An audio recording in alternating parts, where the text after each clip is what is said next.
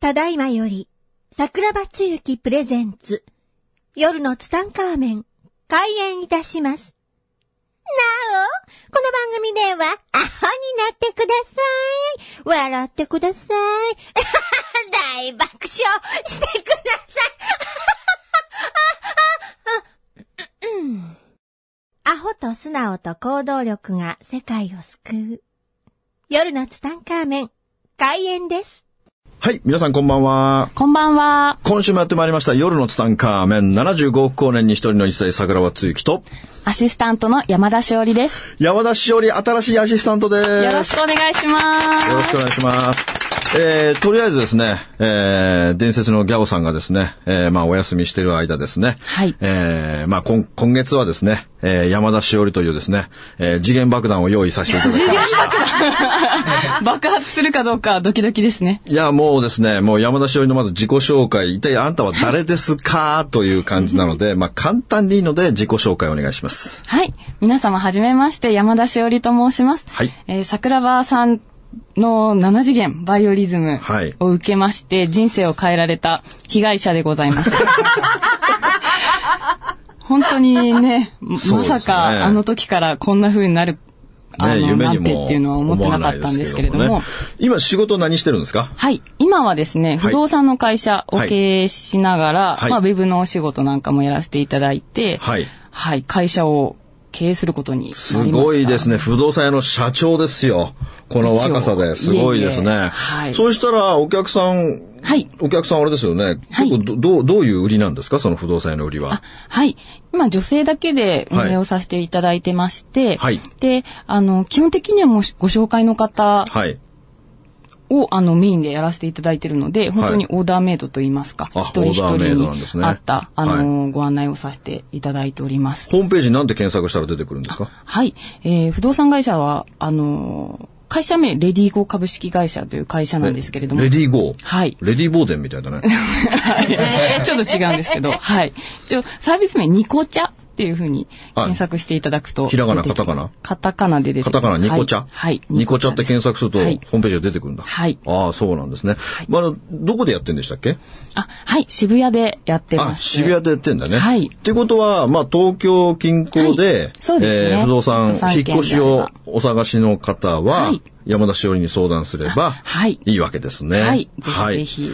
フェイスブックもやってましたよね。はい。やってますど。うやって検索したら出てくるんですかあ、山田しおりで、そうですね。英同姓同名山ほどいるで理しょ。想ですよね。うんとどういう写真なのどういう写真だろう普 通です。全然わかり ません。何も特徴がないので、はいそうですね、えっと、あ、歴史の史には、い糸編の折という字なので、歴史のしおりはちょっと少ないと思います。ああ、山田は多分いっぱいいるんですけど。はい。はい。まあ、それで検索すれば、いるわけですね。はいはい、わかりました。はいということで、まあ、山田しおりのです ね、まあ、伝説はすごいですね、あなたの伝説はね。そんなこともないと思うんですまあ、けど、ね。自分じゃわかんないと思うけ ど、まあ、本当に、僕の中では、まあ、僕、山田しおりの話は2年ぐらい前まで、もう講演会のたびにずっと喋ってた方で、まあ、山田しおりもテレビ4回ぐらい出てますもんね。そうですね。ねえ、あのーまあ、多分僕の講演会に、えー来てくださった方、山田修の話を聞いた方が随分いるかと思いますけれども、まあ、この方はですね、えーカンボジアで養豚場を経営するという意味不明なね、意味不明ですよね。。意味不明ですすよね。もう、あんな意味不明なことないよね。いや、本当に。あの時何歳だっけあの時28歳あです、ね。 28歳、28歳のうる若き女性がカンボジアに行き、養豚場を経営するという、もう行かれてるよね。いやもー、うちょっと大丈正気じ夫ゃでなすいかでっすていよう、ね。正気の沙汰じゃないよね。うんうんだって別にさ、現地の言葉が喋れるわけでもなく、はい別に豚が好きでもな く、ね全く。 え、食べる専門だったのにもかかわらず、はいいきなり養豚場だもんね。そうですね。まあちょっとあの話がですね、もう伝説的に面白すぎるので、あのーまあちょっと、本人を前にしてこう、昔をこう思い出しながらちょっと喋りたいと思いますけれども、今から何年前 ?6 年ぐらい前ですかね。そうですね、はい。 6年ぐらい前にですね、まあ僕の悪友の辻良太郎くんというのがいましてね、えー彼からですね、夜10時ぐらいに電話かかってきましそうでて、すねあのー桜庭さんご元気ですかって、桜庭さん今から飲みに来ませんかって夜10時ぐらい言われて ね、もう僕寝る気満々でいたにもかかわらず、いやー、りょうちゃんごめん、もう俺寝る気満々だからさ、無理だよって言ったら、そうですか、残念です。実はここに桜庭さんの話を聞きたいっていう美女が7人待ってるん です。言われてね。僕多分人生で一番早い着替えでした ね。一瞬でもう、あれ三軒茶屋でしたっけ、そうですね。三軒茶屋でしたよね。もう三軒、もう10分後には三軒茶屋で飲んでま したね。マッハで行きうまん。したそね。んなに、 そうですね。もうで早もかったんですねもう行ったら本当に美女が7人いて、で、僕あんまりこう人前で喋るようなタイプじゃないので、まあこう、ね、こう無口でこ う、寡黙にお酒を飲んでましたけれども、もういきなり人生相談大会になったもんね、なぜかそね。うなんですよね。で、人生相談大会になっていき、もう皆さんのこう人生相談を聞いてるときに、まあ居酒屋でしたけれども、爆笑っぷりが半端なかった ですね。あの、全然関係ない人まで、えー僕の話を聞いていたと いう、ね、すごい回でしたよまあその時にね、山田しおりにこう人生相談をされるわけですよ。はいね、あの時片思いしたんだもんね。そうですね。ね、片思いをして、懐かしい片思いした彼が、あのーね、上海にはい。こう、不赴妊に任なしっててっちゃってね。んで、結局、その彼は山田しおりの気持ちも知らずに行ってしまって、でも言おうとしたんだよね。好きですって。いや、言おうとしたんですけどね。はいあの、もう本当に憧れの人だったので、はい恐れ多くもう喋れないっていうぐらい、あ、もうそんな憧れの人だったんだ。そうなんですよ。ああ、がで、もう、ひそ、ひそひそとあ、見ひていて。そひそ、もうじゃあもう影から、そうです、そもううです。星明子の ように、もう木の、木の影からこっそりそうです。見てたんだね、はいずっとね。はい。そして行ってしまって、結局あれ1年後だったもんね。そうですね。だから1年間ずっとその人に会えずに、はいえー伝えてないから彼は何も知らずに行ってしまい、はいもう毎晩毎晩涙をびしょびしょになるまで枕を濡らしてたんでしょそうですね。彼の書くブログを見て ね。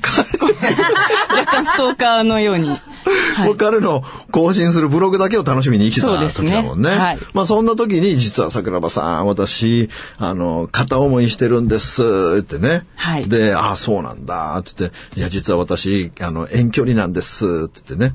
で、大体、あのー、まあこの恋愛相談において僕、この遠距離っていうのは、あのー、僕も何回も経験あるけど、遠距離ってしんどいんだよね。しんどいですね。だからね、もう、しかも、付き合っていて遠距離というのは100歩譲ってまだいいんだけれども、片思いで遠距離っていうのは、もうこれ本当にお勧めできないんだようん、うね。ん。確かに。しかも相手は自分の気持ちを知らないわけでしょそうですねでもう伝える術もないわけだから、もうこれさ、もうこれ時間とお金とエネルギーがもうすごい無駄なわけだよ。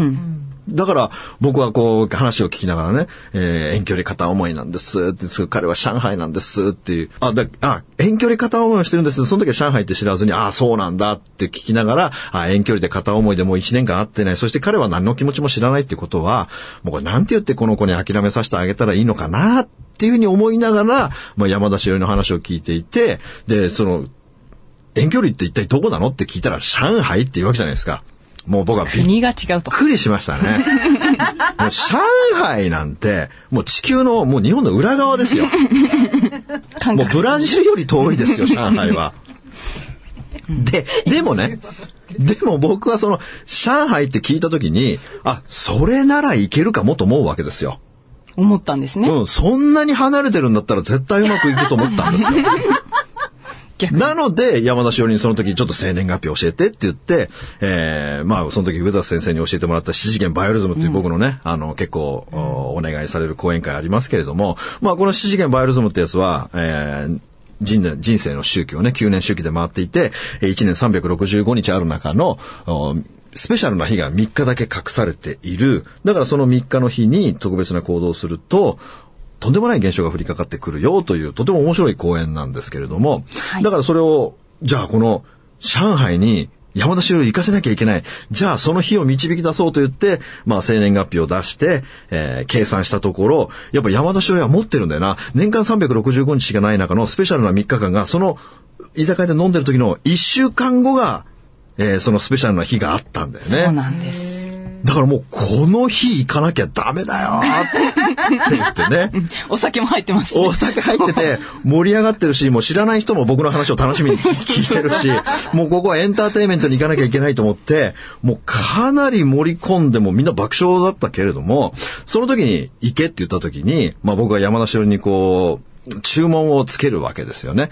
まあ、上海に行くのは行くんですけれども、まあ、彼はね、えー外食産業、まあ、ここまで言っちゃっていいのまあ大丈 夫です。そこまでなら大丈夫。外食産業の方でね、アジア進出第1号店の店長として行くわけだよね。はいまあだからそこで働いてるので、まあ、アポなしで行っても、まあ大体いますよ、飲食ですから。うんもう飲食なんてのはもう24時間いますから、い店に。 でも必ず24時間店にいるので、もう店長ですから、もう責任重いですからね。えーもう365日休みなく24時間絶対働いてるので、はいで、アポなしで行けよと。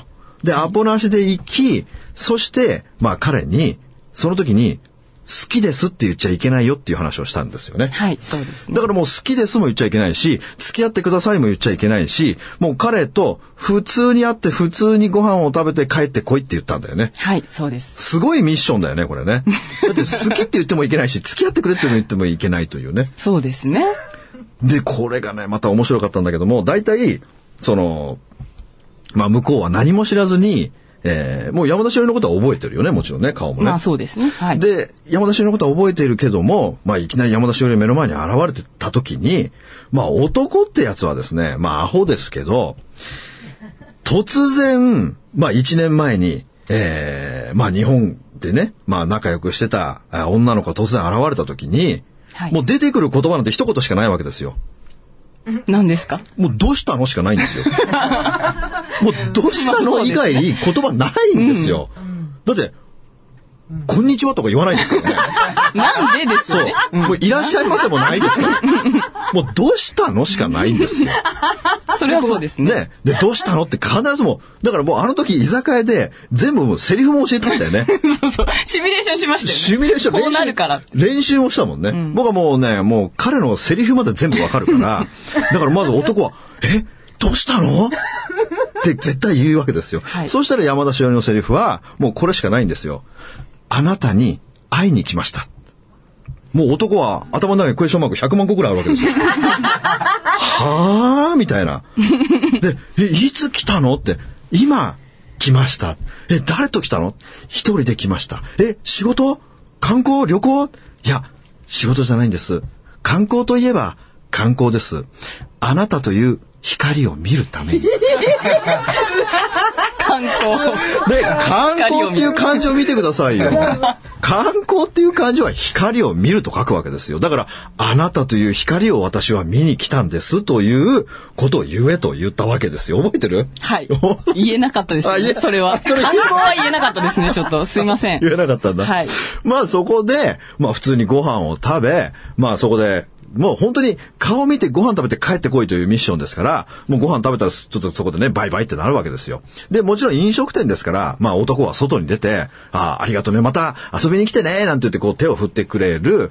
で、えーそこの時山田しおりに言ったのは、まあその時山田しおり去っていきますけれども、その時に、えー、もう忘れちゃいましたけど、例えば山田しおりのラッキーナンバーが9だった。だから、とりあえず9秒間歩けと。で、9秒間歩いて、そしたら、もう男は絶対いつまでも手を振っているので、そこで9秒間歩いたらその場で9秒間立ち止まれと。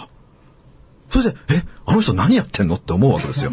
その時に、ポケットに忍ばした、えー目薬をささっと目に刺し、笑顔を作ってくるっと振り向いて、笑顔で涙を流して立ち去れよという、こういうミッションでしたよねそうですね。ね。再現できませんでしたが。再現できなかった。はいで、まあ結局それで、えー山田修理はこう日本に帰ってくるわけですよ。はいで、山山田修理日本に帰ってくる。で、あの、桜庭さん行ってきました。よかったです。って言ってね。で、その後どうしたらいいんですかって。もう男はですね、もう意味がわからないことに対して、 もう、何なのあの子はっていうのがすごく強いんですよ。わざわざ異国の地から、この地球の反対側にブラジルより遠い上海までわざわざ来て、 一体あの子は何しに来たんだという、すごい思いが駆け巡っても気になって気になって気になって気になってしょうがないわけですよ。確かに。だから、もうとりあえず、もう放置して、山田処理から連絡せずに、とりあえず向こうから連絡来るのを待ちなさいよと。いうふうに言って、そしたら連絡来たんだよね。そうですね。で、これ、はい、全部喋るとものすごい時間がかかるの で、これね、本当に全部喋ると2時間ぐらいかかる、超ロングストーリーだからね。はいで、結局、その後ね、付き合うことになったんだよね。はい、付き合いました。すごいですよ。そしてその後ね、あのー山田氏よりも、すごい有名な企業に勤めてましたけれども、そこを辞めて、えー彼と一緒になるために、こう、上海に飛んでいくわけですよ。はい。で、上海に住んでたもんね、彼と一緒にね。そうですね。ね。はい。えーそれで彼と一緒に住んでたけれども、まあこれがですね、まあ悲しいことに、こう、ね、やっぱこう、行が終わ り、え修行が終わり、はいえー日本に帰ってきたんだな。はい。あれ、半突年然でしたね半年ぐらいだったっけ一年ぐらいあ、シャン、上海いたです上海上海生活全然そんな長くないですよ。どれぐらいだったっけえっと、1、2ヶ月とかそのぐらいです。ずいぶん早かったね。早かったんですよ。あーあ、ただ、その、早かったんですけどうん、さすがにうん、言えなかったんですよ、日本で誰にも。そうだよ。だから僕覚えてる よ。だって、散々送別会やってそもうだらよって、もうみんな涙涙の送別会だ よ。上海で幸せになれよってそう送り上海出でしてもらったんですよ。ねえ、上海で幸せになってって、もう、あの時すごくすごい人数いてすね。ごかったですよね。もう幸せになってーみたいな感じで飛び立っていっはいて、2ヶ月後日本に帰ってきてるけど、はいもう誰にも言えない。言えないよ、絶対。言えない言えな い。絶対言えない。絶対言えないもとう思って誰にも言えない。はいだから僕に電話かかってきたわけですよ。坂野さん帰ってきちゃったんですって言って、どうしたらいいですかって言って、あ、そうしたら、もう自分をね、えーとりあえずもう旅に出ろと。もう恋のた、恋の、その痛手は傷は、旅で癒せと言って、もうバックパッカーになんなさいと。もう3ヶ月ぐらい、もうアジア中回ってきて、もういろんな貧困地域を見て、人生を見つめ直しなさいって言ったら山田少年とにかくアホなんですよ。もうこの人はもう本当アホと素直と行動力だと笑顔だけがもうこの4拍子が売りですからね。もう桜さん分かりましたって言って本当に言っちゃったんですよ。行きましたね。ねえ、えどこの国行ったんだっけえー、フィリピン、はいマレーシア、タイ、カンボジア、ミャンマー。すごいです ね。まあ3ヶ月ぐらい行ってたでしょ、そうですね。はいバッ。クパッカーでもうもう、あれだよね、貧乏旅行でしょはい。もう、うーん、何したかな。でも、そんなに観光はしなかったんですけど、はあの、やっぱりいろんな国を見てみたいっていうのはあったのい。で、はい。バッグ背負って、うんパスポートはパンツに入れて、いろんなところを見ていきました。だって、山田修のアホなところは、海外に行ったことなかったのに、初海外が上海だったんだよね。そうですね。いや、あれすごいよね本当怖かったですよ。しかもだってね、普通英語通じると思うもんね。そうですね。いや、また、それが、その、英語通じるっていうのと、はい。自分が英語喋れないっていう認識がなかったんですよ。すごいね。本物のアホだ ね。現地の空港について、んなんて言えばいいんだろうと思って、すごいね。いや、本当空に。港で英語喋れないことに気がつくわけね。そうなんです。でも、英語喋れても、もうホテルにさえ行けないからね、英語でね。そうそうそうそうタクシーのうんちゃんとかね、わかんない人多いし喋ね。れないですもんね。いや、本当に中国はね、怖かったですよ。怖いよ。で、またその日、んたまたま、あの、結婚式が翌日だったんですね。うんで、私夜にホテル着いて、はいで、翌朝起きたら、うん。もう、パンパンパンパンってすごい音が鳴ってるんですよ。ああ、朝ちから、中国5はす時ごい。ぐらいから。うん、すごい中国は。で、日本だとない、ないじゃないですか。ないね何これと思って、うんうん発砲事件が起きてるのかと思ったんですよ。思うよね。思うよ ね。これはテロに巻き込まれたんじゃないかと思って、で、まあ、蓋を開けたら結婚式だったんですけど、はいはいはいはい。っていうのから朝目覚めて、で、駅までじゃあちょっと歩こうと思って歩いていたら、はい私すごい方向音痴なんですよね。はい。なので、あの、駅に向かってるつもりが、どっか市場に入っちゃったんです。ほで、向こうの市場って、あの、鳥がね、ワンサカいたりとか、うんこう露店で野菜をこう、もう売ってた りっていう、結構カオスな感じなんですおうよ。で、ああ、すごいアジアだなと思ってこう、突き進むんですけう。ほど、う。市場進むほど、道路が狭くなっていっておう、もう車も通らないような、ほう。本当によくわからない場所に着いちゃったんですよ。はい。でも、あの、iPhone もちろん使えず、うん。Wi-Fi 持ってないと使えないよね。使えないんですよもう結構前だからね。そうですね。うん。で、ここがどこにいるかもわからず、あ、もう何もわかんないんだ。 何もわかんないんで言す葉も通じないし、もう自分が誰かさえ知らないもんね。私誰、ここはどこ。おうっていうところから、ま、ね、サクさんに紹介していただいた中国の方に救っていただくんですけれども、はい。もうね、本当にこう、怖いの一言しかないですよね。まあ女の子がいきなり突然上海にいて右も左もわからないそう中、よく頑張ったね。いや、あれはね、本当に。で、もまうた、もうちょっと話していいですかいい よ。こいの話いちょっとよ。思い出しちゃいました。思い出してき た。その市場で、そうんの中国のね、お世話になった方がうん、とにかくタクシーを拾ってくれって言われたんですよ。はいはいはいはタい。クシーに拾えれば、うん僕が、あのー、その人の、あの、連電話、うんあの、してあげるからっていうふうにはいはいはいはい言ってくださって、はいで、あの、タクシー拾うんですよ。うん。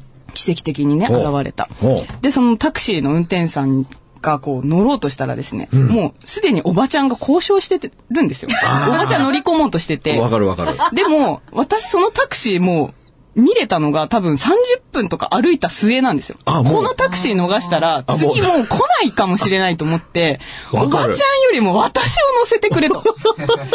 もう中国語では何もできないけうど、んこれを逃しちゃいけないっていうのあったので、うんもう必死で、おばちゃんごめんごめんみたいな。もう日本語ですよね、そこ は。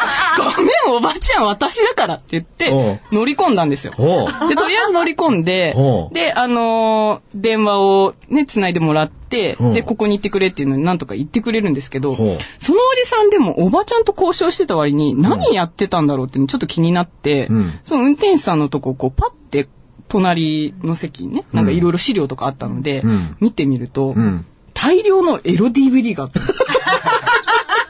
この裸の山。おう私はすごいタクシーに乗り込んでしまったと思って。おうで、まあ、倍になったのそれわからないんです けど、とにかくそのおばちゃんと何かのおばちゃんはバイヤーだったんだじゃん。そうそうそうエロ DVD のバイヤーだった。持ってるね。怖いですよ、それも。ようやく乗り込んだと思ったら、すごいね大量のエロそうすごいね。私はどこに連れてかれるんもだうろう。撮影現場かもしれないもんね。売り飛ばされるかもしれないと。もうもうもうそういうところからして持ってるよね。本当にね、怖いとこでしたよ。まあまあそんな感じでまあね、3ヶ月間旅をバックパッカーで旅をして、はいそして帰ってきて、はいもうここで3ヶ月のね、この旅をしたことにより、山田氏のこの人生観ってやつが大きく変わっていくわけだよね。そうですね。やっぱり海外の面白さうんとか、海外で働いてみたいなっていう気持ちは強くなりましたね。そう、そこで海外で私は働きたいんで、海外で活躍する女になるんだってこう決めて帰ってくるわけだよね。はいまあそんなと、そ、そして、まあこっから先がね、もうメインイベントに近づいていくけども、 この帰ってきた時に、まあ、まあめちゃくちゃはしょりますけど、めちゃくちゃ、もう30分の話を今30秒でまとめるけども、東京駅から大阪に行くのに新幹線乗るわけですよ。新幹線乗った時に、あの、名古屋で、まあ、知らない男が隣に乗ってきた。そして、その隣のおじさんに話しかけられるわけですよ。君仕事何してんのみたいな。いや、私何もしてないんです。今就職活動してるんです。みたいな感じでね。はいで、あ、そうなんだ。あの、どんなことしたいの私、世界で働く女になりたいんです。あ、それちょうどよかった。僕ね、実はカンボジアでね、あの、養豚場経営してんだけど、君、カンボジアの養豚場見に来ないかって言われて、あ、はい、わかりました。行きます。そのまま韓国から飛んでっちゃったっていうアホですよね。アホですね。こんな人本、世の中にいるのかっていうぐらいね。あ、今、話しながら思い出したけど、はい。その、カンボジアに行く前に就職活動をね、 はい日本でお金を貯めて、はいそしてそのお金を持ってこう海外で働く女になろうって決めてて、ほら、トイザラスの話とかもめちゃくちゃ面白かったよ ね。ありましたね。トイザラスね。大丈夫ですか前大丈夫かえトイトイザラスそう大丈夫ですよ。トイトイザラス受けたんですよ。ねえで、内定もね、あの、いただいて、で、だったんですけど、あの、人事の方がすごいいい方で、はい。あの、まあ、トイザらスっていうか、私がその、応募した部門は、すごく、あの、働きやすい環境ですと。はい。で、皆さん長く働いてるけれども、はい。ベンチャーでね、ずっとすごくこう、頑張ってきたあなたにとっては、はいちょっと物足りない気はしますと。はい。それでも、この会社に入って大丈夫ですかっていうのを、まあ、心配してくださったんですよね。すごいよね。うん。本当にね。合格したけれども、もう君のような優秀な人間には、いやいやいや。この部署はつまらないよっていう ね、すごいよね。んやっそれ、でもそれを言う言われて、もうやめてしまうのが山田しおり流だよね。いや、でもやっぱり申し訳なかったですね。私、その海外で働きたいっていうのはありながら、お金を貯めたいっていう理由と、あと、まあ、そこちょっと海外とのやりとりもある部門だったので、うんあの、働きたいなと思って、まあ、辞めるのが前提で働こうとしてたので、うんもうズバリ見抜かれていて、あまあ、もしそれでね、入ったとしても、この人は最初から気にかけてくれていたのにー、うん。それを、ね、数ヶ月とか、そんな長くはない期間で、うん。やっぱり辞めますっていうのは言えないなと思って。でも外資系だから条件がすごく良かったんだよねよ。かったですね。ねえお金良かったです。お金もいいし さ、確か週休4日、週休3日だっけそうなんです。はい。すごいよね4日働いて3日休めるっていうそんな会社ね、もう僕は今、その履歴書書きたい よ。そんな会社ある本当ですよねね。えまあそれを蹴って、まあカンボジアに行き、まあ山田氏の人生がね、そのカンボジア見て豚に一目惚れすんだもんね。ね 豚。まあ結果的にそうですね、豚でしたね。え、もうそうして豚に一目惚れをし、もう私が、社長私やりますってそのままね、はい養豚場を引き継いで山田しおりがやっていくという、まあこの話はもう半端なく面白いんだよね。こんなアホいないよ。